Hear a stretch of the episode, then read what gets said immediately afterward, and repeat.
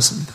또 제가 훈련을 어, 받는 이유는 저 자신의 신앙의 어떤 그런 발전을 위해서도 훈련 받는 거지만 또 저 자신의 변화를 통해서 여러분들에게 또 제가 받은 은혜들을 나눌 수 있는 그런 것들이 또좀 어, 담겨져 있고 채워지니까 또 그게 또 감사한 것 같고 감사합니다. 할렐루야. 그래서 저 자신은 훈련 받을 때 어, 어미새가 어, 먹이를 먹으러 가는 그런 마음으로 훈련을 받고 있습니다. 어, 나 혼자 어, 신앙이 건강하고 또 은혜가 되는 것으로 친다면은 어, 뭐한 적당히 또 이렇게 해서 은혜 받으면 되겠지만 좀더 어, 제가 양껏 은혜를 받아오고 또 하나님 말씀을 물어오려고 하는 이유는 제가 어, 참 부족하지만 어미새로 제가 세워졌기 때문에 그렇습니다. 그래서 조금 양껏 물어와야 더 많은 양을 물어와야 또 둥지로 돌아와서 또 어미를 기다리는 새끼들한테 또 이 은혜를 나눠줄 수 있기 때문에 그렇습니다. 또 그 은혜를 다 나누고 나서도 저 자신이 또 저도 세워져야 하니까 바울의 말처럼 어, 우리가 좋은 일, 선한 일 다 하고 난 뒤, 믿음의 선한 싸움을 다 싸고 난 뒤, 우리 자신들도 사역자인 나 자신도 잘 세워져 있어야 되기 때문에 그렇습니다. 그래서 이제 받는 이 은혜를 통해서 참 어, 그런 은혜가 어, 갑절의 은혜로 영감으로 그렇게 들려지고 또 마음속에 찾아오신 것에 대해서 참으로 감사합니다. 오늘 본문의 말씀을 보시면은 어, 예수님이 두 가지를 말씀하고 있는데요. 어, 평강이 너에게 있을지어다 이렇게 말씀하셨고 또 두 번째는 성령을 받으라 이렇게 말씀하셨습니다. 오늘 이 말씀을 하시는 예수님은 어, 부활하신 예수님입니다. 어, 부활하신 예수님이 사망과 죽음의 권세를 이기시고 그리고 어, 제자들에게 나타나셔서 처음으로 제자들하고 같이 제외하시면서 제외한 자리에서 건네신 말씀입니다. 3년 반 동안 예수님은 한 번도 제자들과 떨어진 적이 없었습니다. 늘 제자들과 함께 밀착해서 계시다가 그리고 이제 그 제자들이 예수님을 배신하고 또 가론 유다 같은 경우는 예수님을 팔아먹고 3년 반 동안이나 열과 성을 쏟았던 제자들한테 예수님은 배신당하시고 팔려가셨고 또 팔려가실 뿐만 아니라 그 덕분에 비참한 죽음을 당하셨습니다. 바로 이게 달려있는 이 십자가가 그것을 말하는 것입니다. 제자들의 배신, 성도들의 배신, 그리고 예수님의 죽으심. 원래 보통 이야기 속에서 주인공이 죽으면 이야기가 끝이 나야 되는데 예수님의 이야기는 끝이 나지 않고 이제 죽은 지 하루, 이틀, 3일이 되어서 그 예수님이 부활하셔서 사망과 죽음을 이기시고 사탄의 머리를 깨뜨리시는 소위 예수 그리스도의 승리를 쟁취하시는 그런 놀라운 은혜를 들고 서신 것입니다. 그리고 사망과 죽음을 이기시고 사탄의 머리를 깨뜨리신 예수님이 제일 먼저 다른 데로 가지 않고 당신 자신을 팔아먹고 배신했던 그 제자들, 그들에게 나타나셨습니다. 그 당시 제자들은 예수님을 팔아먹고 난 뒤에 몹시 어, 두렵고 또 무섭고 또 말로 못하는 그런 심각한 딜레마 상태에 있었습니다. 공황 상태에 있었습니다. 육신적으로는 자기들을 어, 해코지 하려고 다가올 것 같은 로마 병정들이 두려워서 숨어 있었고 다락방에 그리고 신앙적으로는 내가 그토록 믿고 따랐던 예수님을 우리가 팔아먹고 죽게 만들었던 그 배신했던 일 때문에 영적으로는 하나님께 벌받지 않을까 하는 그런 몹시도 두려운 마음 때문에 그들은 숨어 있었습니다. 육적으로도 의지할 것이 없고 영적으로도 의지할 것이 없는 이게 이제 죄인의 본연의 모습입니다. 죄인의 모습. 하나님을 배신하고 타락하고 범죄하고 이렇게 그 속에 있었던 죄의 본연의 모습이 다 들통나버리. 인간이 지을 수 있는 죄 중에서 가장 무서운 죄는 바로 나를 창조하신 신을 죽인 죄입니다. 우리가 지을 수 있는 죄 중에서 가장 비참한 죄는 가장 참혹한 죄는 나를 사랑하사 나를 위해 자기 몸을 버리시면서 이 땅에 오신 예수님을 우리가 모독하고 예수님을 팔아먹고 예수님을 외면하고 예수님을 죽인 죄입니다. 나를 창조하신 창조주를 피조물이 죽인 죄. 이것이 피조물이 지을 수 있는 죄 중에서 가장 무섭고도 심각한 죄입니다. 그러니까 이 죄를 짓고 이 열두 제자들은 이제 가론 유다는 너무 심각해서 이것이 자살해버렸고 나머지 열한 제자가 몹시 불안해하면서 떨고 있던 그 모습. 오늘 이것이 바로 사실은 오늘 예수가 없는 불신자들의 모습이고 또 예수를 믿고 있지만 신앙적으로 내가 뭔가 세상 앞에서도 떳떳하지 못하고 그리고 하나님 앞에서도 예수를 떳떳하게 믿지 못하고 살아가고 있는 오늘의 병든 그리스도인들의 모습일 겁니다. 예수를 믿는 사람이면서도 다락방을 열고 바깥에 나가지 못하고 예수를 믿고 있으면서도 예수 믿고 거듭났다고 말하는 이 신앙의 수많은 이야기를 들었음에도 불구하고 구구절절한 신앙의 이야기를 그렇게 많이 들었음에도 불구하고 성령이 너와 함께 하신다. 하나님이 너와 함께 하신다. 너는 이제 구원의 화신 가운데 섰다. 너는 사주의 연총 가운데 섰다. 너는 기동답의 주인공이다. 너는 인도의 확신을 가지고 서야 한다. 승리의 확신을 가지고 서야 한다. 네 속에 성령이 계신다. 이런 구구절절한 이야기를 아무리 들어도 우리가 늘 뭔가 죄책감에 눌려서 주님을 팔아먹은 것 같은 예수님을 배신한 것 같은 그런 심각한 어떤 이 신앙의 병든 모습을 가지고 있으면은 이렇게 예수를 믿으면서도 다락방에 숨어서 벌벌 떨고 있는 바스라 소리만 나도 로마 배정이 아닌가 또 세상이 아닌가 또 하나님께서 나한테 벌 주시는 거 아닌가 내가 지난날 잘못 산 것 때문에 신앙적으로 잘못 산 것 때문에 주님이 나한테 해고자 하는 거 아닌가 징, 징계하시는 거 아닌가 이런 마음으로 오늘 다락방에 숨어서 오늘 이 열두 제자들처럼 신앙생활하고 있는 사람들이 얼마나 많은지 모릅니다. 어쩌면 이 자리에 앉아있는 오늘 저와 여러분들의 모습도 사실은 오늘 금요일 밤에 이렇게 모여있지만 월화 수목 금요일 오늘 이 조금 전까지만 해도 다락방에 숨어서 세상을 생육하고 번성하고 충만하고 다스리고 정복하고 오라고 하시는 주님의 그 거침없는 말씀과는 전혀 상관없는 그래서 월요일 날도 사실은 다락방에 숨어 있었고 화요일도 다락방에 숨어 있었고 수요일, 금, 목요일, 금요일 온통 우리의 삶에 예배당 오기 전까지 내 집에서, 내 직장에서, 학교에서 비록 몸은 세상 속에 몸을 담고 있었지만 내 마음, 내 중심은 다락방에 숨어 있는 듯한 세상도 두렵고 주님도 두려움. 세상은 두려우니까 맞짱 뜨지 못하고 하나님이 두려워서 하나님께는 기도하지 못하는 이런 어정쩡한 모습으로 다락방 신앙 생활을 하고 온 사람은 없는가 하는 겁니다. 그런데 예수님이 부활하셔서 우리가 그토록 두려워하는 우리의 상황과 아랑곳하지 않고 예수님이 우리가 전혀 문을 열어주지 않았음에도 불구하고 예수님이 영으로 그들이 굳게 닫고 있던 그 문을 벽을 통과하셔서 오늘 그 떠는 열한 제자에게 예수님이 부활의 몸으로 찾아오셨습니다. 예수를 영접하는 것은 우리가 안에서 문을 열어줘야 주님이 우리 가운데 들어오십니다. 아멘입니까? 요한계시록 3장 20절에 있는 말씀처럼 볼지어다 내가 문 밖에 서서 두드리 노니 누구든지 내 음성을 듣고 문을 열면 내가 열어야 돼. 우리가 열어야 되겠죠? 아멘, 아멘. 예수 영접은 우리가 주님의 음성을 듣고 우리가 문을 열어야 그분이 들어와서 그는 나로 더불어 먹고 이렇게 말씀하시면서 더불어 먹는 더불어 사는 놀라운 성령과의 연합이 일어나는 것이겠죠? 그러나 이미 예수를 믿고 있는 우리들이 죄책감에 빠져서 삶이 뭔가 떳떳하지 못해서 우리가 다락방에 움츠리고 있을 때는 이것이 다급한 모습이기 때문에 이게 안타까운 모습이기 때문에 주님이 녹화하지 않고 불현듯 우리 마음속에 부지불식간 들어오셔서 오늘 침체되어 있는 우리들에게 부활의 손을 내미시는 줄로 믿으시기 바랍니다. 이게 강제적인 것이 은혜입니다. 이게 일방적인 것이 은혜입니다. 죄책감에 빠져있는 성도, 예수를 팔아먹었다는 그런 비참함에 눌려있는 성도, 하나님 앞에 뭔가 고기를 들지 못할 정도로 눌려있고 움츠려져 있는 성도, 그들의 심령 속에, 우리가 드리는 이 예배당 속에 예수님이 강권적으로, 하나님께서 주권적으로 또 하나님께서 아주 그냥 일방적으로 성령의 충만한 임재로 이 자리에 찾아와 주시기를 간절히 바랍니다. 우리 의지와 상관없이 이 시간 우리 마음속에 임하시기를 주 이름으로 축원합니다. 그리고 오셔서 두 가지를 말씀하셨습니다. 평강이 있으라고. 아멘입니까? 예수 그리스도를 믿는 믿음의 사람들 마음속에는 우리가 말씀을 붙잡으면 기도하려고 기도 자리 나오면 바로 그 순간 침체됐던 평강이 회복되는 것이에요. 아멘입니까? 예수를 영접할 때 이미 우리 속에 예수님의 평강이 찾아왔습니다. 주님의 평안이 이미 깃들었습니다.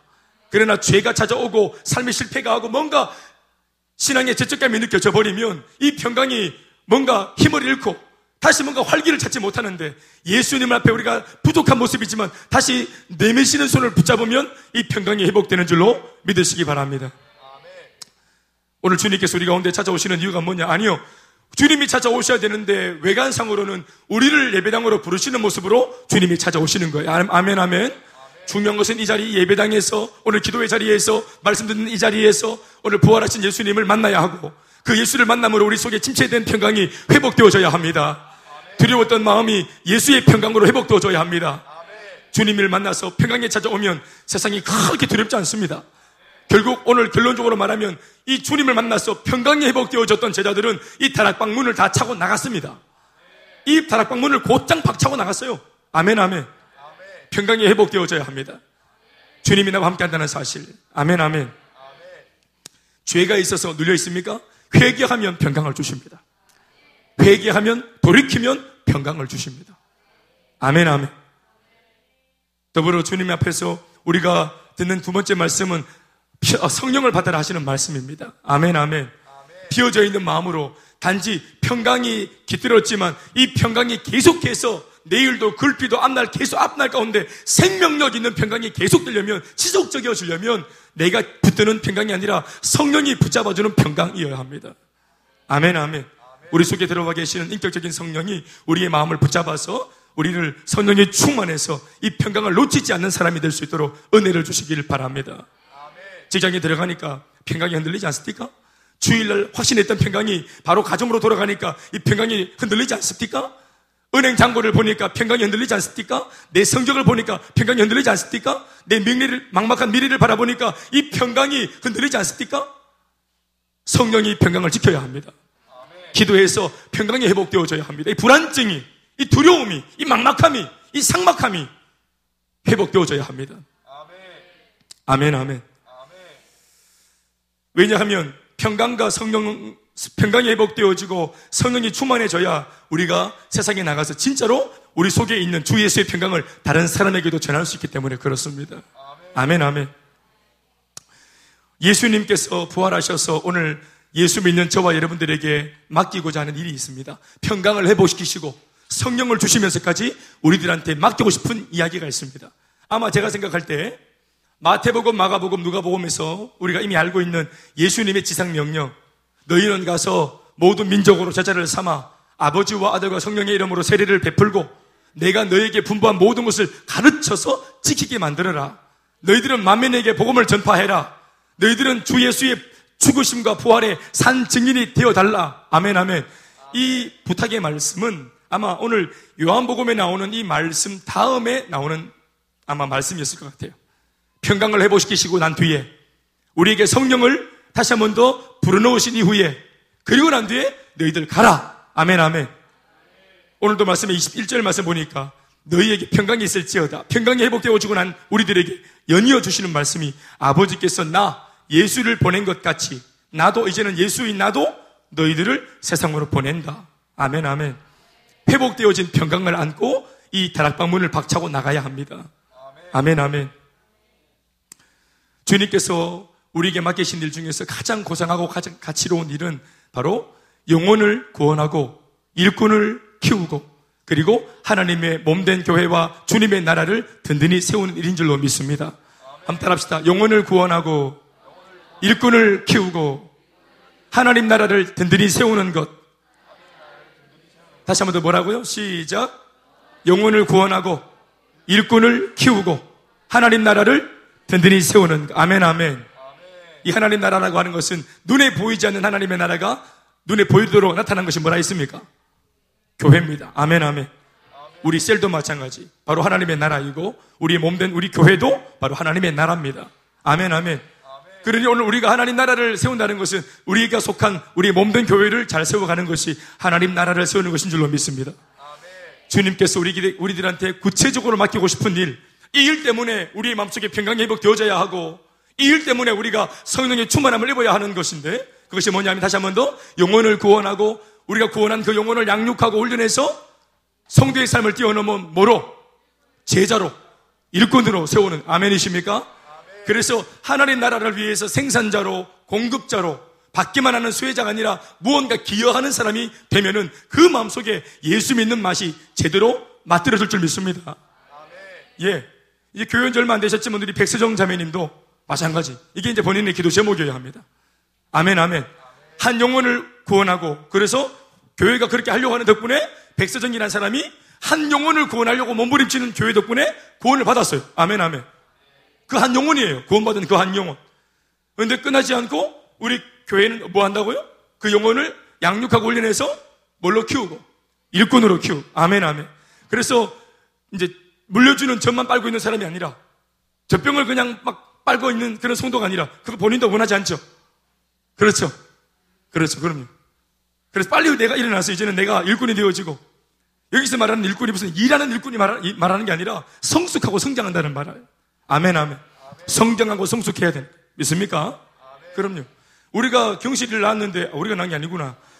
백서정 어머니가 경실이를 낳았는데, 경실이를 낳았는데, 경실이가 언제 기적이 됐어요? 아멘, 아멘. 하여튼 경실이 기적이 됐잖아요. 그런데 왜 아가 똥 싸고 오줌 쌀 때 그걸 엄마가 견디고 이뻐했어요? 우르릉 깍꿍 하고 똥 쌌네. 왜 이렇게 했어요? 이제 곧 그칠 테니까. 이제 곧 이 짓을 안 할 테니까. 잘할 테니까. 나이는 스무 살인데 아직도 똥 싸고 들어누고 있으면 되겠습니까? 그럼 못하지. 그럼 겁이 나서 알을 놓겠습니까? 왜 똥을 치워주고 오줌을 갈아놓고 그렇게 합니까? 잠시니까. 때가 되면은 이제 성장하고 성숙해서 그 정도 자기가 할 수 있으니까. 심지어, 심지어는 자기도 아기를 낳아가지고 내 새끼 또 똥기저귀 갈아놓을 수 있을 만큼 남에게 뭔가 해줄 수 있을 만큼 잘할 테니까. 아멘, 아멘. 그게 성장과 성숙이.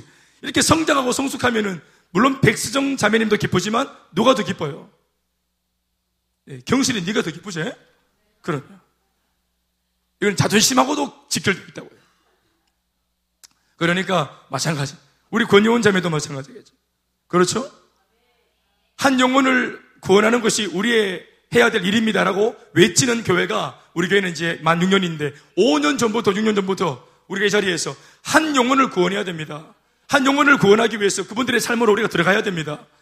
그분들이 우리가 뭘 주려고 하는지 몰라서 때로는 오해를 할지라도 우리를 외면하고 우리를 거부할지라도 우리 속에 있는 이 진심을 잘 전하기까지 우리가 기꺼이 모욕당하고 거절당할지라도 기도하면서 그분들에게 이 예수님의 평강을 들고 가서 평강을 줘야 합니다.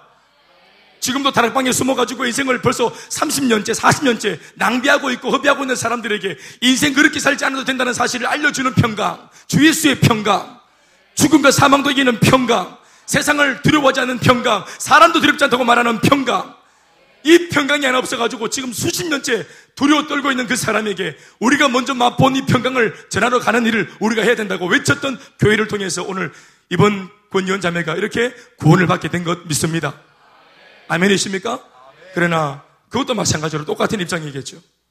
그러나 구원받아서 이제는 내가 수위를 받았지만 더 멋있는 것은 내가 하나님의 말씀을 들으면서 성장하고 성숙해서 내가 이때껏 나를 괴롭혔던 이 약한 사탄 마귀 내가 이때까지 무엇 때문에 인생을 그렇게 허비하고 살았고 내가 그토록 원했던 꿈과 행복과 그 아름다운 삶이 내 손에 잡히지 않았는가를 알고 다시는 그 악한 사탄 마귀와 아주 못된 그런 어둠의 영적인 악한 것들이 내 삶에 찾아오지 못하도록 나의 삶을 지키고 심지어 내가 사랑하는 내 부모님이나 형제 자매들, 내가 사랑하는 내 지인들의 삶도 지켜주는 사람 성장해야 될 줄 믿습니다.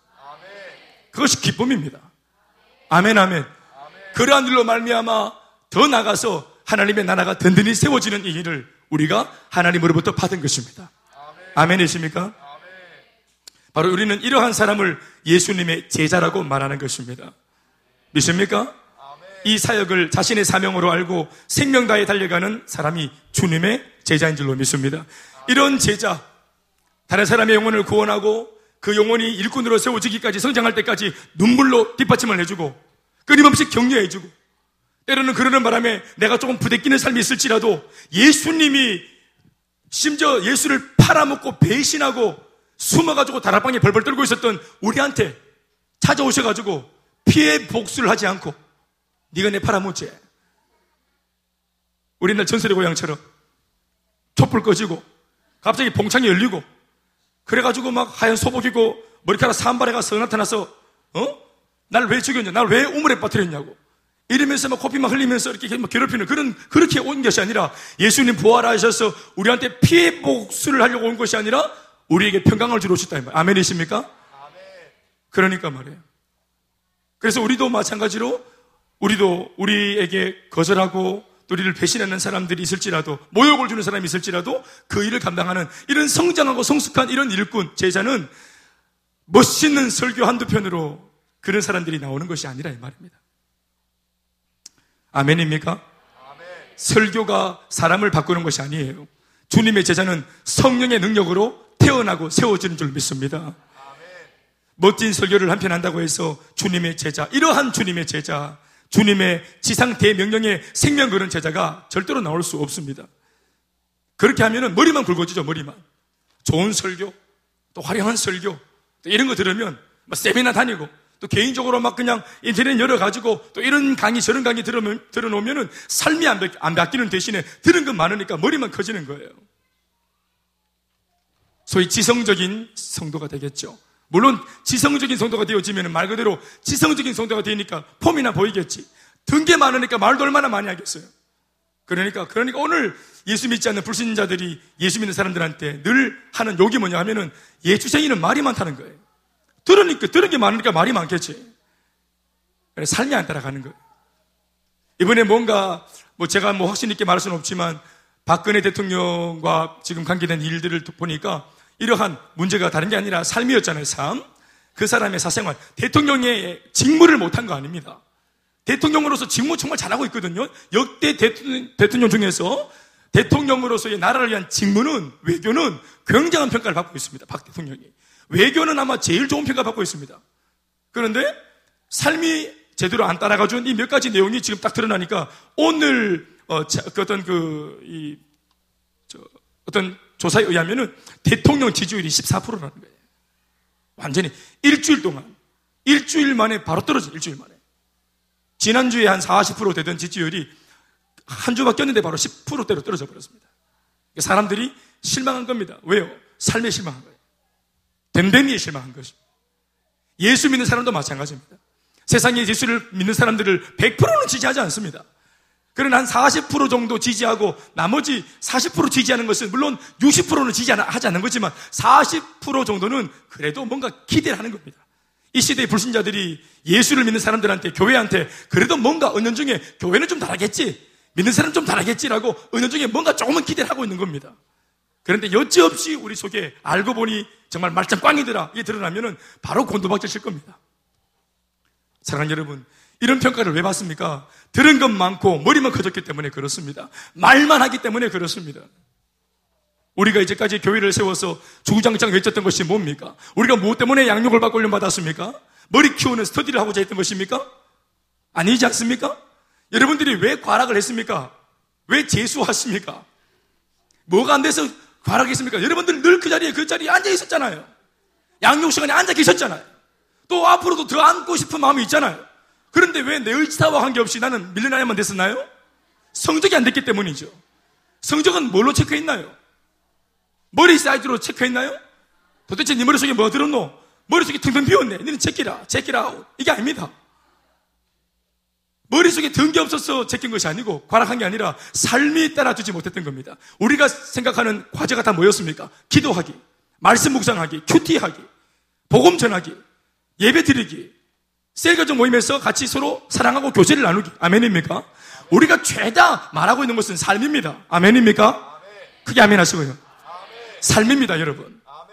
어떤 면에서는 이때까지 미안하지만 우리 앞서서 예수 믿었던 선배들이 조금 많이 뭘 술취시켰던 이 기독교의 이 위상을 오늘 비록 부족하지만 정말 세 발의 피밖에 안 되겠지만 우리 같은 이 부족한 사람일지라도 아니 개척교회이기 때문에 아직까지 자기들끼리의 어떤 자생 자립, 어떤 이러한 것도 지금 문제가 돼가지고 지금 뭐 다른 거 돌아볼 수 있는 여주가 없는 교회이지만 앞서서 기독교의 위상과 교회의 위상을 제법 조금은 떨어뜨린 이 부분에 대해서 우리만이라도 삶으로 이것을 극복해 보자고 회복시켜 보자고 우리의 삶을 지금 우리가 도전하고 있는 것입니다. 아멘이십니까? 우리 교회에 왜 많은 사람들이 전도받고 셀에 와서 사람들을 만나면서 정착했습니까?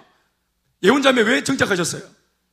왜 수요일 하는 일도 챙기고 왜 그날 셀 가족 모임을 오기로 마음먹었습니까? 뭔가 이 사람들 모임에 따뜻함을 느꼈기 때문이죠. 말만 하는 말쟁이들이 아니라는 것을 알았고 느꼈기 때문 아니겠어요? 그럼요. 내가 볼 때 우리 지원자매가 좀 이렇게 좀, 좀 희미하거나 이런 분 아닌 것 같아요. 예. 좀 빠릿빠릿한 분 같아요. 그러니까 뭔가 사람들이 자꾸 내한테 들이와, 들이대가지고 뭘 자꾸 이렇게 막 들이댈 때, 어, 이 사람들이 나한테, 나한테 원하는 게 뭐지? 이 사람들은 도대체 누구지? 나한테 뭘 원하는 거지? 이런 것들을 말은 안 했지만 많은 사람들이 나 앞에서 왔다 갔다 할 때 이걸 분명히 본인이 다 스캔을 했을 거예요, 스캔을. 예림이 엄마 스캔했을 거예요. 유주연 씨, 원래 나랑 알던 사이인데 갑자기 어느 날부터 이상해져가지고 나타나가지고 왜 이러지? 내가 알던 사람이 아닌데 스캔하네, 스캔. 스캔을 할 때 뭘 스캔합니까? 하는 말을 스캔합니까? 아니요. 눈빛, 행동, 표정, 삶. 이걸 스캔합니다. 아멘, 아멘. 거기에서 여러분들도 모르게 점수를 받았기 때문에 이분이 오기로 결정한 거예요. 다 마찬가지 아니겠습니까? 삶으로 말하는 겁니다. 복음은 삶으로 말하는 것입니다. 입으로 전하는 복음이 아니라 삶으로 말하는 복음. 예수 믿고 내가 이렇게 바뀐 것. 예수 믿고 내가 이렇게 행복해진 것. 예수를 앞서서 믿고 내가 이렇게 평강을 회복한 것. 이것을 나눌 때 이것이 스토리를 가지고 전하는 복음이 다른 사람에게 힘을 실리게 만들어주는 것이래 말. 아멘, 아멘. 그러니까 이것은 여러분 양육과 훈련으로 되어지는 것입니다. 설교 한두 편 듣는다고 되는 것이 아니에요. 그러니 우리 교회는 이러한 면에서 그러니까 이때까지 기성교회가 해왔던 그런 이 어, 흐름, 이때까지 기성교회가 해왔던 그런 기독교, 또 성도들을 놓고 성도들은 이렇게 예, 수 믿고 신앙생활을 해야 돼라고 했던 그 패턴, 이것을 좀 우리가 뭐 특별하다고 말하면 될지 모르겠지만, 그러나 뭔가 차별되어져 있고 다른 것이 분명히 우리 교회에 있는 것은 사실입니다. 아멘, 아멘. 그래서 이게 옳고 그름인지는 잘 모르겠지만, 믿습니다만은 사이는 분명히 있습니다. 그래서 기성교회의 개념을 가지고 있다가 우리 교회를 보면은 무언가 다르고 이게 두 가지입니다. 뭐 아니면 또인데 특별해 보이거나 아니면 이상해 보일 겁니다. 분명히 우리는 하여튼 이상해 보이거나 특별해 보이거나 둘 중에 하나입니다. 뭐 아니면 또입니다. 제가 볼 때는 그래서 일단은 첫 느낌은 아 이게 좀 뭔가 좀 다르다 이런 느낌을 반드시 받습니다. 네. 장성 목사님 부부랑 같이 이번에 훈련 받았는데 차 타고 오는데 이리 말하더라고요. 사실 우리 아, 정말 지금 우리 모두가 감사할 것은 우리 장 목사님 교회 대만 생명나무 교회 지난주에 아이들까지 합쳐가지고 아이들 7명 합쳐가지고 30명 주, 저기 예배 드렸다는 거예요. 할렐루야. 하나님께 박수. 30명의 예배 드리듯 여기 3명 보내놓고도 4명 보내놓고도 30명 여러분 대단한 겁니다. 할렐루야 정말 대단한 겁니다. 대만에서는 대단한 역사입니다. 네. 놀라운 역사 일어나고 있다고 하더라고요. 양육을 한 열마 안 됐는데 사람들이 막 변화되고 회복되어지는 이야기. 근데 이 목사님이 하더라, 나한테 이런 말 하더라고요. 아, 김 목사 사실은 내가 작년에 너교회 와가지고 내가 쫙 보면서 너무 부러워가지고 사실은 정말 우리 대만 가지 말고 그냥 이 교회, 그러니까 제, 우리 교회 등록하면 안 되나? 사모님이랑 둘이 우리 뭐 아무것도 없는 대만 가야 되나? 우리 여기서 있으면 안 되나? 아, 그런 마음이 들었다는 거예요. 사실은 친구니까 말은 안 했지만 너무 막 부럽고 시기도 나고 그랬다는 거예요.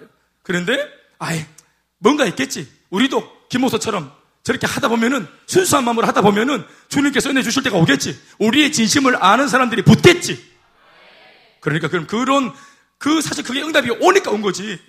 아무것도 없는 맨바닥에서 기도하면서 이걸 오직하고 중성되게 훈련받은 대로 탁 갔더니 이게 이제 열매가 생기는 거예요. 또 여러분들이 우리 또 뭐 늘 기도할 때마다 대만에서 기도하고 있지 않습니까? 할렐루야. 그래서 생긴 열매입니다. 아멘, 아멘. 이 보란 듯이 일매가 이 대만 생명나무교회가 잘 돼야 됩니다. 대만에서 충격적인 어, 영적인 파장을 일으키는 그 교회 가면은 영혼이 다 산다더라 하는 그것도 현지인 목사가 아니라 한국에서 온 외국인 목사가 하는 교회인데도 이 현지인들이 그렇게 막 변화된다더라 하는 이 이야기가 위대한 이 스토리가 나는 그 생명나무 교회를 통해서 대만 전역에 퍼지기를 주 이름으로 축원을 합니다. 그렇게 되어야 합니다.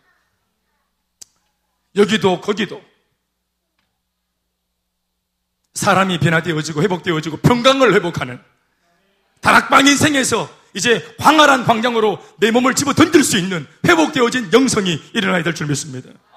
그러니까 이러한 삶을 사는 것 아까도 말했지만 여러분 앞서서 이렇게 살도록 만들어주는 사람들 그러니까 이것을 사명으로 알고 달려갈 수 있는 사람 초질관 일사각오로 기도하고 내 한계를 뛰어넘어서 달려갈 수 있는 주 예수의 사람들이 나와야 하는 것입니다. 앞서서 이런 사람들이 먼저 일어난다고 하는 것이 전제가 되어져야 후발주자들이 생기는 거예요.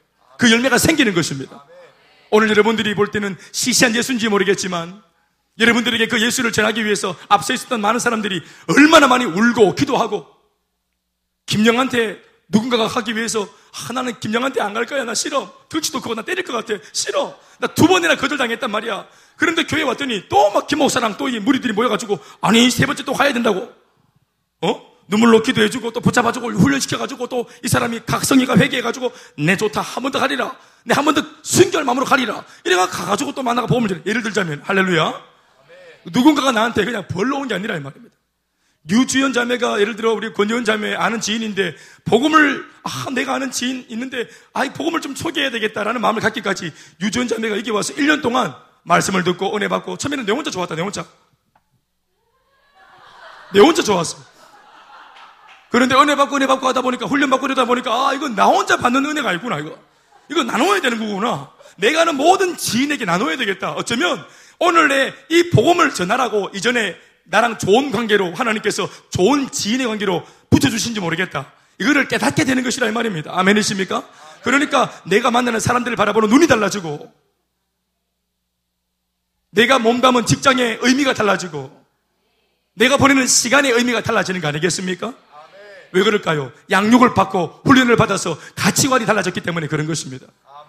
내 속에 평강이 회복되어지니까 이걸 넘, 이게, 이게 넘치니까 나누어 주고자 하는 마음이 생기는 것입니다. 사랑 여러분, 오늘 어떤 면에서는 우리가 하고 있는 이 일을 통해서 교회의 원형이 회복되어져야 되고, 교회가 주일날 그냥 한번 와서 예배만 드리고 왔다 갔다 하는 그런 게 아니라, 이렇게 한쪽 날개, 축제 예배, 강력한 축제 예배, 아멘, 아멘. 또, 우리 교회가 2시간 반, 2시간 40분 주일 예배 드린다 안 합니까? 정말 대단한 일이지.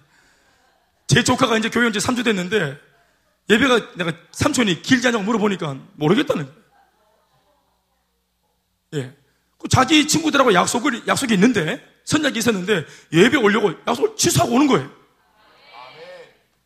물론 지금은 이제 계속 앉아가 인상 쓰고 예배 드리고 있는데, 우리 집 사람들이 그랬습니다, 원래. 마음은 정말 이게 좋은데, 그냥 맥지로 인상 쓰고 있는 겁니다.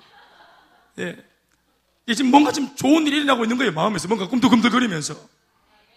그러니까 얼어붙어 있는 사람들의 마음을 그냥 강력하게 부숴주는 하나님의 임재가 강력한 주일 예배가 그 교회에 있어야 합니다. 이렇게 표현해 볼까요? 강력한 주일 예배를 가지고 있는 교회. 저는 소망이 있는 교회라 믿습니다. 마지막 시대. 여러분, 세상이 얼마나 강력합니까? 세상에 수많은 그 이야기들이 세상에서 말하는 세상 사람들의 가치관과 그들이 말하는 메시지가, 예? 돈이 있어야 된다고, 권력이 있어야 된다고, 그래도 세상적으로 한몫 챙겨야 된다고 하는 이러한 명예, 권력, 세속적인 가치관이라는 것이 메시지입니다. 세상도 메시지가 있어요. 이해되시죠? 세상의 메시지가 얼마나 강력한지 몰라요. 그러니까 이러한 세상의 메시지가 여러분들 예수 믿는 사람도 마찬가지예요. 일주일 168시간을 놓고 주일 예배 오기 전까지 144시간 동안 세상 메시지에 우리가 제자화 되어 있어요. 세상 메시지가 우리를 제자 삼고 세상 메시지가 우리를 양육하고 훈련합니다. 뼛속까지도. 그런데 기껏해야 교회는 주일날 예배 2시간 반 드리면서 말씀 1시간 전하면서 1시간, 168시간 중에서 1시간 말, 1시간의 말씀으로 여러분들 속에 있는 뼛속까지 심겨져 있는 세속적인 가치관을 빼내야 되니까 이게 되겠습니까? 얼마나 힘들겠습니까? 그러나 될 수 있습니다. 그러나 할 수 있습니다.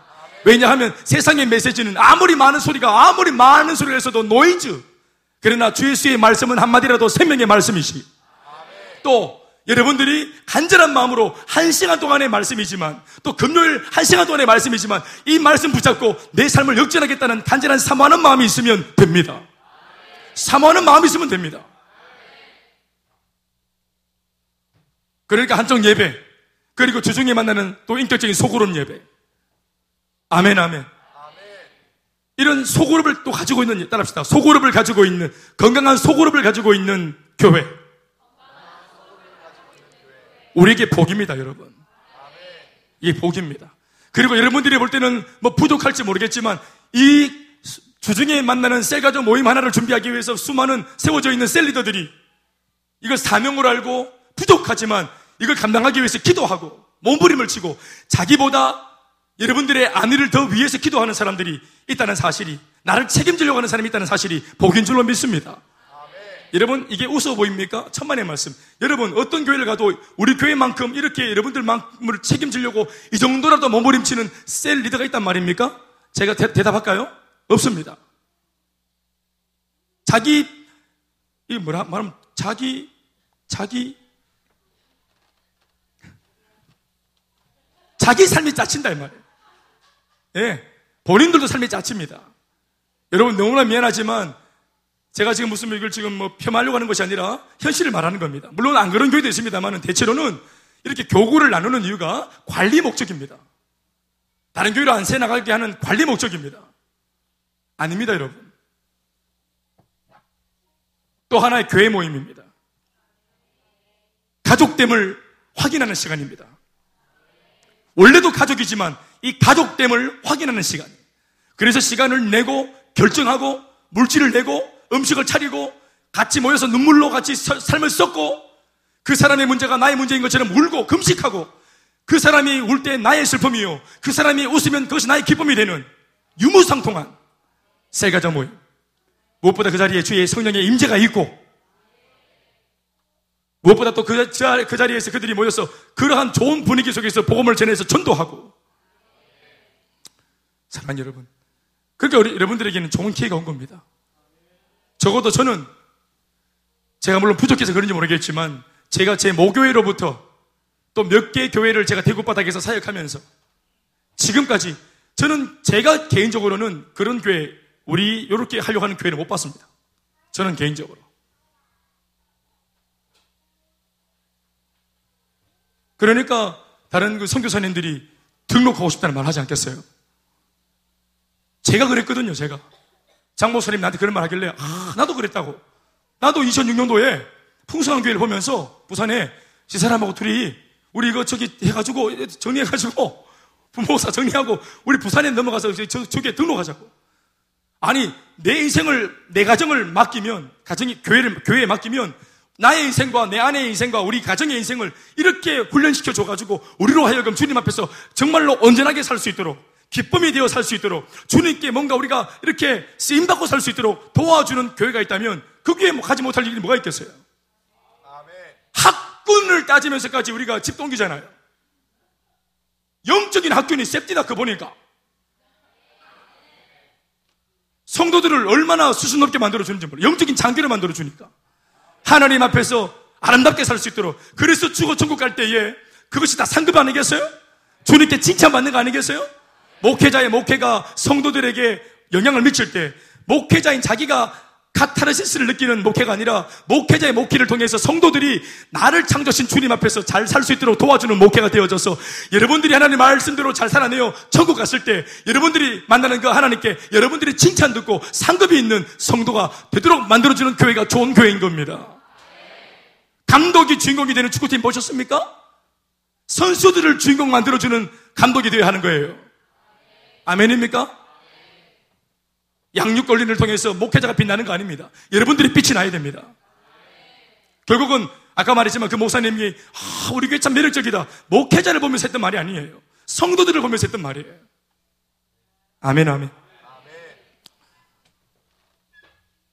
어서 오면 우리가 하는 이 일을 통해서 교회가 원래 이렇게 두 날개로 날아오르는 교회가 되어야 하는데 잃어버린 이 교회의 날개를 다시 우리가 회복해서 우리가 미안한 말이지만 앞서서 너무 한국 교회가 이제까지는 외형적인 부흥만 추구하다가 큰 사이즈, 많은 성도, 그리고 수많은 성도들을 그리고 거느리고 있는 나 독주하는 한 사람의 그 어? 네임 밸류를 가지고 있는 그 원맨 브랜드의 목회자.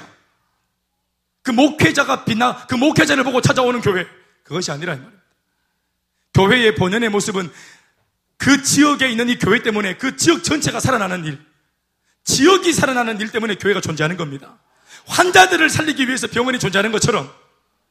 아멘입니까? 그 옛날 노아의 방주가 유람선이 아니라 유일한 단 한 가지의 목적 때문에 세워진 것처럼 뭡니까? 구원선입니다. 유람선이 아니에요.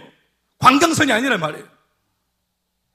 그래서 오늘날 교회도 분명한 목적, 우리가 힘을 다해 주력해야 될 한 가지 목적, 그 목적에 잇대어 있는 교회가 되어야 할 줄로 믿습니다. 더 많은 사람들이 구원되어져야 합니다. 물론 대구 땅에 있는 많은 교회를 통해서 다 구원받아야 되겠지만 너무나 미안한 말이지만 아직까지 교회가 바깥을 바라보면서 우리가 구원해서 우리 교회에 태워야 될 사람들을 못 보고 아직까지도 배수리하고 있는 우리 교회 수리하고 있는 우리 배 수리부터 아직 해야 되겠다고 말하고 있는 이런 교회가 있다면 우리가 부족하지만 수리 좀 덜 해도 영혼을 태울 수 있다는 것 이걸 우리 교회가 보여줘야 하는 것입니다. 여러분 우리 교회 정말 좋은 스토리를 가지고 있습니다. 스토리 자체가 왜냐하면 우리가 누가 도와줘서 세워진 교회가 아닙니다. 돈으로 싸발라가지고 싸발라 죄송합니다. 누가 돈으로 이렇게 보따리 해가지고 누가 이렇게 기증해서 세워진 교회가 아니에요. 그러니까 우리가 스토리가 참 좋은 것은 맨바닥에서 시작했습니다. 그래서 우리 부목사들이 이제 나이가 임박해가지고 오라고 하는 담임 목사 오라고 하는 교회는 없고 또 내가 부목사로 되지는 못하고 또 이래서 어디로 가야 되는지 몰라서 자신의 입지를 놓고 걱정하고 있는 이 부목사님들이 그러지 말고 그러지 말고 얼마든지 도와주는 사람도 없고 물질도 없어도 내가 가지고 있는 복음이 있으면 아멘 아멘. 개척할 수 있다는 사실에 대해서 자신감을 가지고 개척하는 교회가 많아져야 되거든. 아멘, 아멘.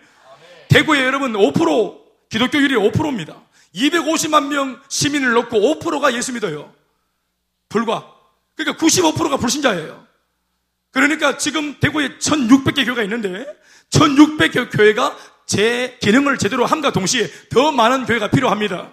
250만 명을 어디다 담습니까? 더 많은 교회가 있어야 합니다. 아멘, 아멘. 그런데 개척을 안 하려고 그래요. 교회를 잘 못 세우는 거예요. 두려우니까.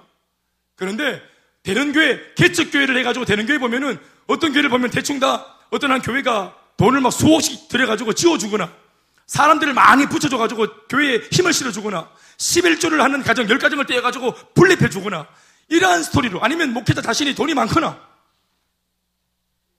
이렇게 이제 좋은 환경 속에서 시작, 외적으로 볼 때는 좋은 환경이죠. 그런데 우리는 그게 아니라 이 말입니다.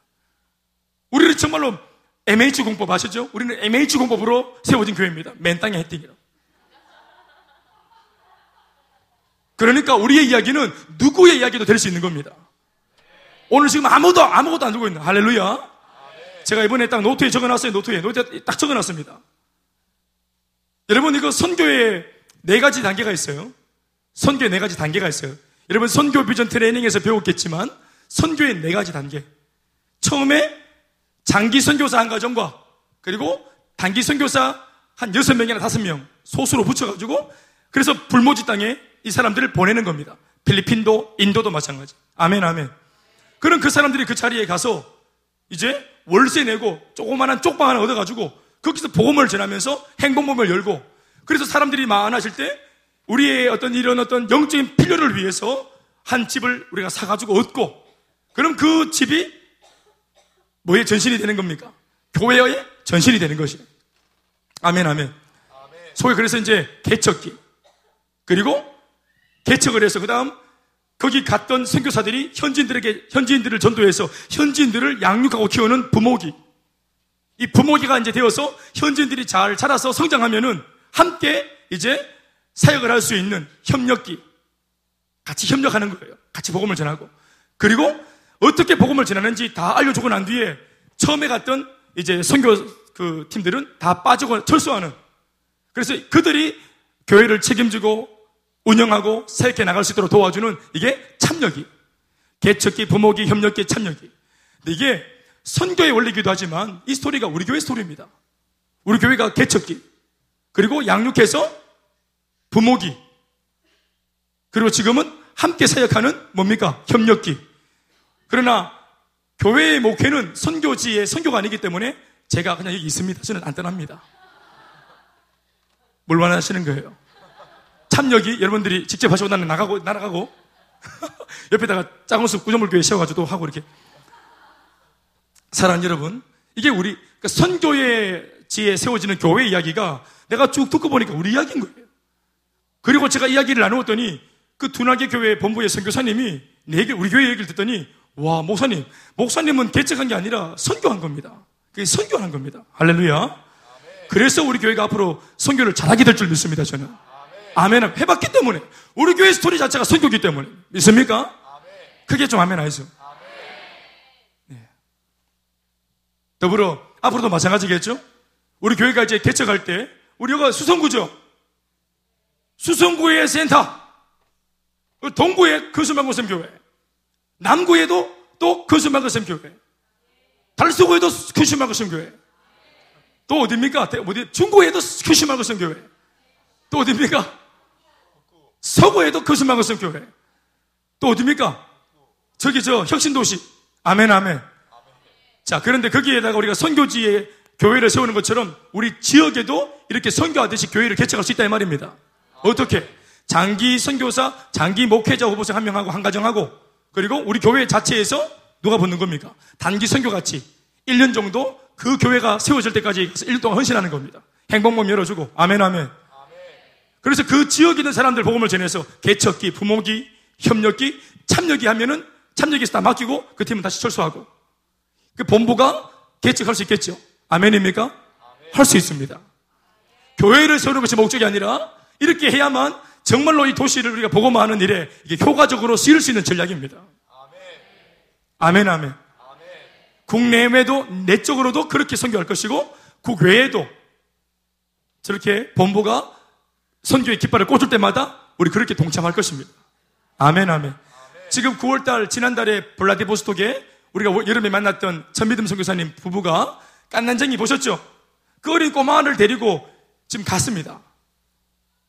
그 주로 여기 러시아 말을 하는데 그 택시 태워가지고 이렇게 그 본부팀에서 이렇게 그 러시아 블라디보스톡에 도착하자마자 요 세 명이 택시 타고 이렇게 인사했다 하더라고. 그런 이제 배웅했던 팀은 철수하고. 근데 철수할 때 목사님 마음속에 야, 저 집이라도 찾아갈 수 있겠나, 지금? 택시비라도 제대로 내겠나? 이런 마음이 들어요. 정말 서글프게 갔는데 지금 한 달째 소식이 없다는 거예요. 근데 선교지는 소식이 없는 게 좋은 겁니다. 예, 할렐루야. 잘 되고 있다는 말입니다. 그러니까. 분명히 좋은 소식이 들려올 겁니다. 필리핀이 그랬던 것처럼 인도가 그런 것처럼 훈련 중에 점심 먹으려 하는데 이정미 선교사님 전화 왔어요. 예, 내가 안 받으니까 윤주통에서 전화가 왔어. 그래서 바꿔주길래 여보세요 하니까 목사님 하면서 막 펑펑 우는 거예요. 전화 하도 안 받아가네. 스케줄이 안 맞아가지고. 어 이거 뭐 고골 하대 고골해 그래가지고 기다리 계속 기다리고 있다가 아이고 울지 마라 울지 마라 그래 뭐하고 있나 잘 지내고 있나 목사님 그저께 주일날 초청주일이었는데 많은 사람들이 초청되어서 왔어요. 목사님 얘기 너무너무 감사하고 너무너무 놀라운 일들이 많이 일어나고 있어요. 정말로 피부로 느낀다고. 본부, 우리 여기 본부에서 기도해주고 있는 것을 체감한다고. 할렐루야. 생각보다 어렵습니다. 여러분, 그 일이 1년 동안의 그 삶이 빡센 삶입니다. 우리가 하는 이 기도는 우리는 하고 말고의 문제지만 거기 있는 이 선교사한테는 이게 생명줄이고 동화줄입니다. 반드시 기도해야 됩니다. 펑펑 울더라. 광주 선교사님도 문자가 왔습니다. 목사님 한 달 남았습니다. 목사님 보고 싶습니다. 사실은 우리 교회 예배가 너무 그립습니다. 예. 근데 이제 지난주에 왔어요. 문자가. 근데 지난달, 지지난달 문자를 딱 보면은 목사님 두 달 남았습니다. 목사님, 목사님 너무 보고 싶습니다. 똑같은 내용이에요. 아, 너무 감사한 거예요. 할렐루야. 그 똑같은 문자를 12번 보내니까 오는 거잖아요.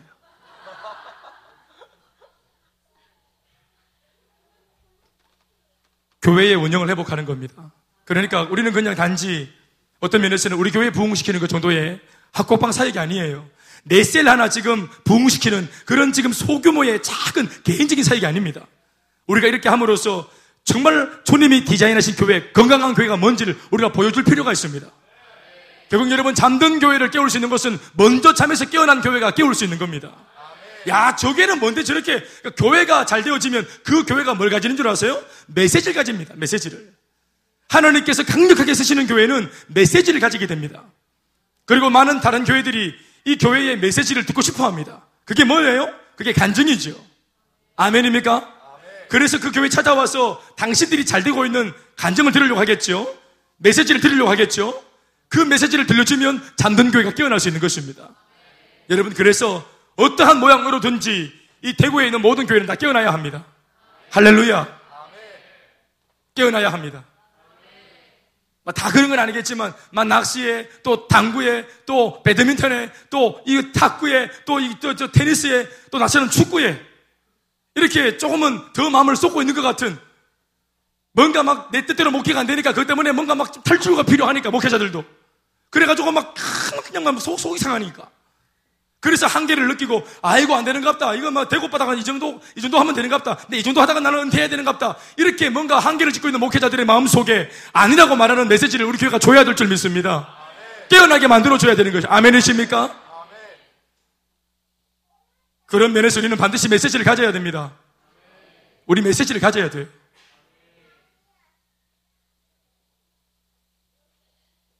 그래서 교회의 원형을 회복하는 일을 하고 있는 거예요, 우리가. 큰 일을 하고 있는 거예요. 기독교의 원형을 회복해야 될 줄 믿습니다. 지금 쇠퇴하는 기독교와는 달리 4대 종교는 더 세워지고 있습니다. 악한 영이 더 강력하게 역사하고 있다고 하는 반증이겠죠. 가톨릭, 힌두교, 무슬림, 그리고 불교. 지금 더 급증했어요. 우리나라만 해도 그렇습니다. 예수를 믿는 사람들은 더 줄어들었는데 타 종교들은 계속 늘어난다. 왜 늘어날까요? 예수 믿는 사람들 쪽에서 넘어가는 겁니다. 어떤 면에서는 악한 영들이 더 활기를 치기 때문이 아니라 오늘 제대로 등불을 비춰야 될 교회가 제대로 부패하지 않도록 만들어줘야 될 소금 같은 교회가 역할을 못하고 있기 때문에 그들이 급증하고 그렇게 기승을 부리는지 모르겠습니다. 지금 건강한 교회, 우리 같은 이런 교회들, 보편적인 교회들은 전부 다 문을 닫고 있기도 하고 어려움을 당하고 있는데 신천지는 날로 부흥합니다.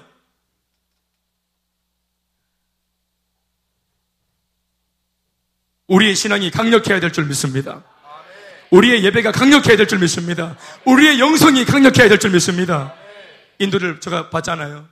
가보신 분도 봤겠지만 그들의 예배가 강력합니다. 힌두 예배 한 타임에 두 시간 드립니다. 그걸 뭐 예배라고 해야 될지 집회라고 해야 될지 모르겠지만 이 예배 행위가 말도 안 되는 짓거리를 하고 있습니다. 인형. 그러니까 누가 봐도 서문시장, 서문시장 또 계신 분 계십니까? 모르겠어요.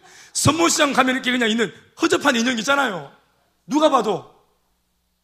테디베어 이런 인형 말고, 고급지다. 야, 고급지다 이런 느낌이 아니고, 그러니까 일반적으로 보는 그런 우리나라에 그냥 이렇게 쇼윈도에 서 있는 그런 마니킹만도 못한, 허접하게 짝이 없는 그런 인형들 앉혀놓고 거기다가 막 꽃이 얼마나 막 들이대고 막 초를 키우고 그래가지고 얼마나 숭배하는지 몰라요, 숭배를. 누가 봐도 허접한 인형인데 숭배를 얼마나 하는지 모릅니다. 그걸 그런 숭배하는 이 짓거리를 두 시간 동안 하는데 막 눈물 흘리면서 합니다. 눈물 흘리면서.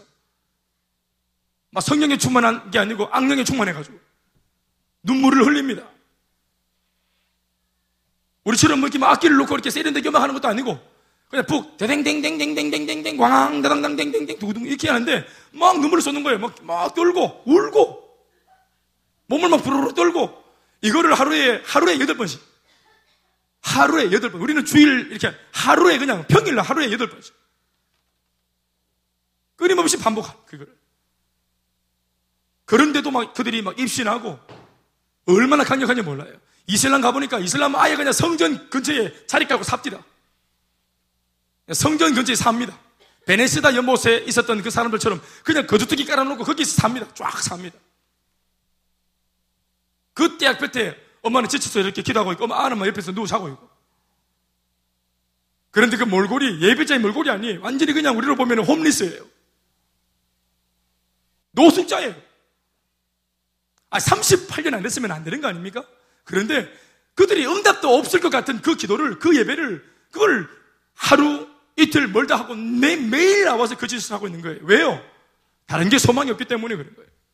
그러다가 진짜로 참된 소망을 주고 평강을 주는 참 복음을 만나면 놓지 않겠어요? 진짜 복음이 전해지면 그런 거 놓지 않겠습니까? 여러분 예수 믿는 것 안에 얼마나 고상하고 아름다운 것들이 많은데요. 충격적인 은혜가 있습니다. 아멘 아멘. 거기에서 그냥 막 하루 종일 비비도 안 되는 것들. 겐지스 강에 시체가 떠내려가는 물에서 물을 먹고 양치질을 하고 거기서 수영을 하고 옆에는 시체가 있고 그 시체를 막 그 까마귀가 쪼아먹고 있는 그 옆에서 밑에서 시체가 걸려가지고 개가 뜯어먹고 있는 그 같은 물에서 목욕을 하고 어머니 강이라고 그렇게 할 때 복 받는다고 참 복음을 알면 다른 방법이 없으니까 그렇게 하는 거 아니겠어요? 근데 다른 방법이 있다면 이거를 극복할 수 있는 다른 방법이 있다면 복음을 들으면 제가 볼 때는 그거 단번에 놓을 수 있다고 생각합니다. 아멘, 아멘.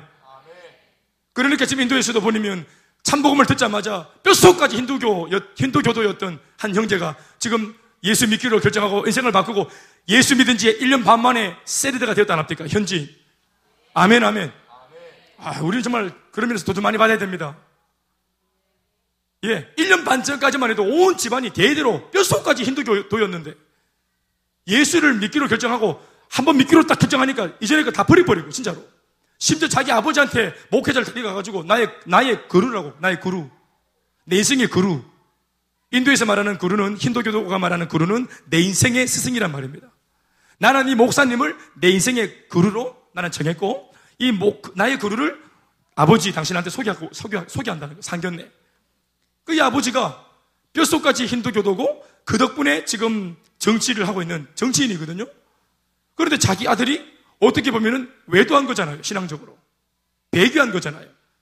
그런데 그 부분에 대해서 아들이 너무 진지하니까 인정해 주는 거예요. 그리고 1년 반 만에 자기가 이렇게까지 엄청난 대가를 치르고 믿는 예수니까 얼마나 진지하게 양육을 받고 훈련을 받았겠어요. 그러니까 1년 반 만에 셀러가 되는 겁니다. 그걸 제가 봤잖아요. 자기가 운영하는 카페가 있는데 같은 날 같은 시간 딱 정한 시간 수요일 날 오후 2시가 되면은 모든 영업 딱 중지하고 한쪽 의자 다 밀고 문딱 끌어 잠그고 행복문 엽니다. 행복문 딱 엽니다. 자기가. 인도에서. 예수를 그렇게 믿는 거예요. 아멘. 이것이 동시간대에 우리가 믿는 예수. 그러니까 힌두 예배 제가 봤다 납니까? 본인도 거기 꽃 바치고 촛불 켜가지고 바치고 물질 바치고 벌벌 떨면서 그 짓을 했을 거 아니겠어요?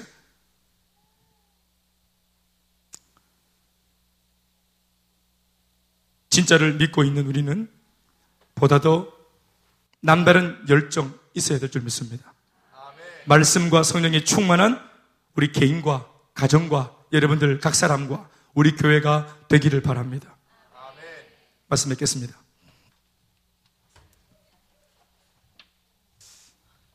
(5년) 전인가요? (10월의) 마지막 금요일 날 비가 왔어요.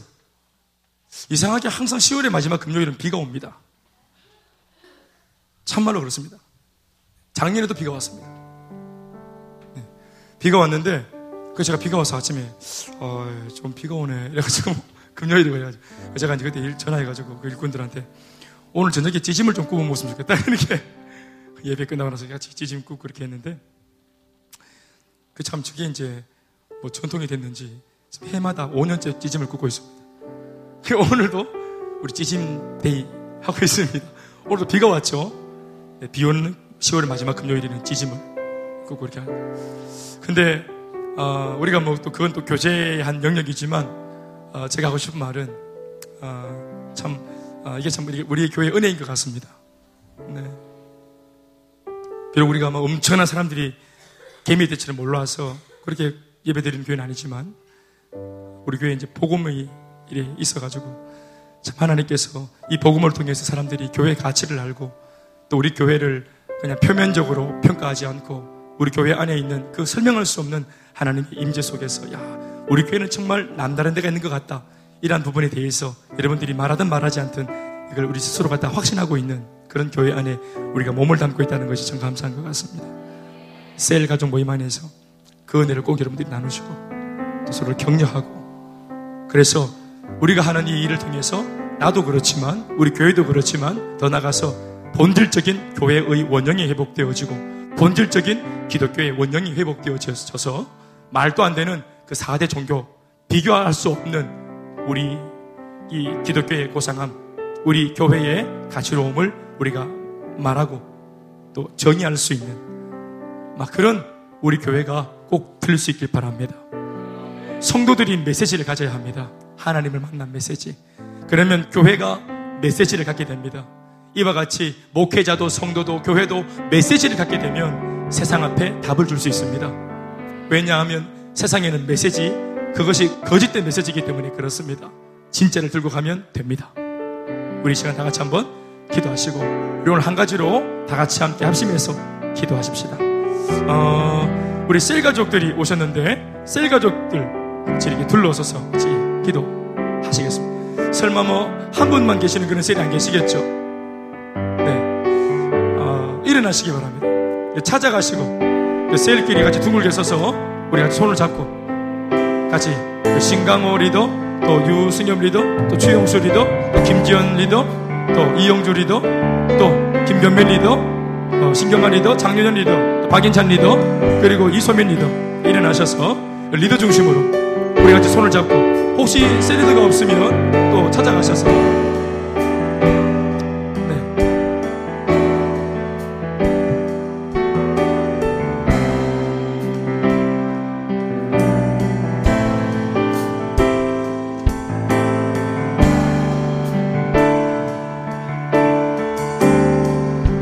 요다일도 요다일끼리 같이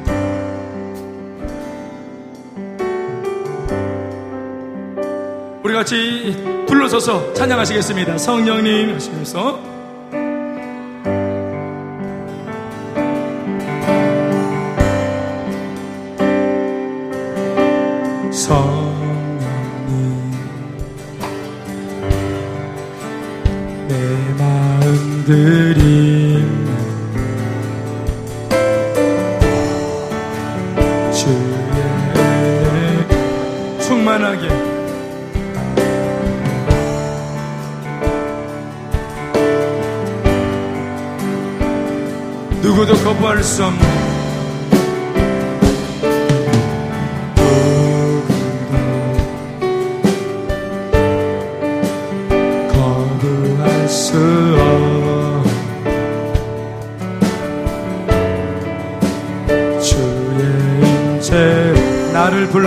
덮어서서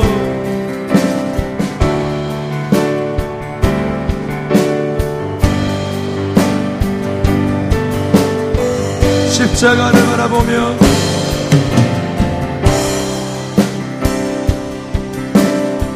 온맘 다해 예배하니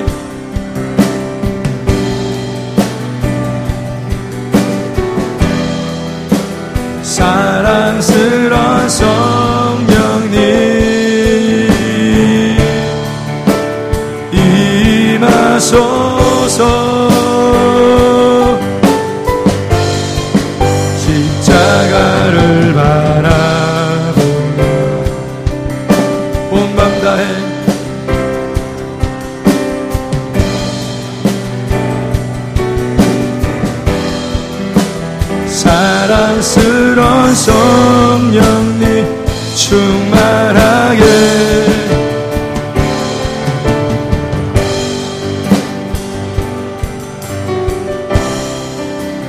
부소서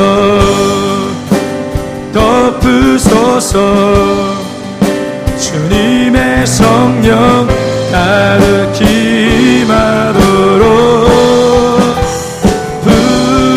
부소서 덮으소서. 오 주님. 지금 여기에 부소서 덮으소서. 주님의 성령 가득히 마도록 부소서 덮으소서 오 주님.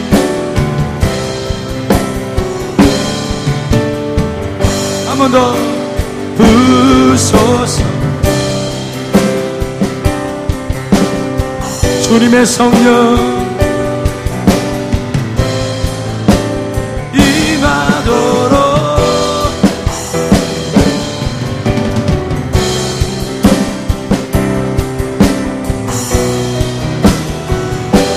여기 우리 모두 같이 쓰임받는 셀가족들 다 될 수 있도록 하나님 평강 회복되게 하시고 성령 받아 날려갈 수 있도록 다락문을 박차고 나갈 수 있도록 웅크리고 있지 않도록 주여 역사하여 주옵소서. 사모하며 기도합니다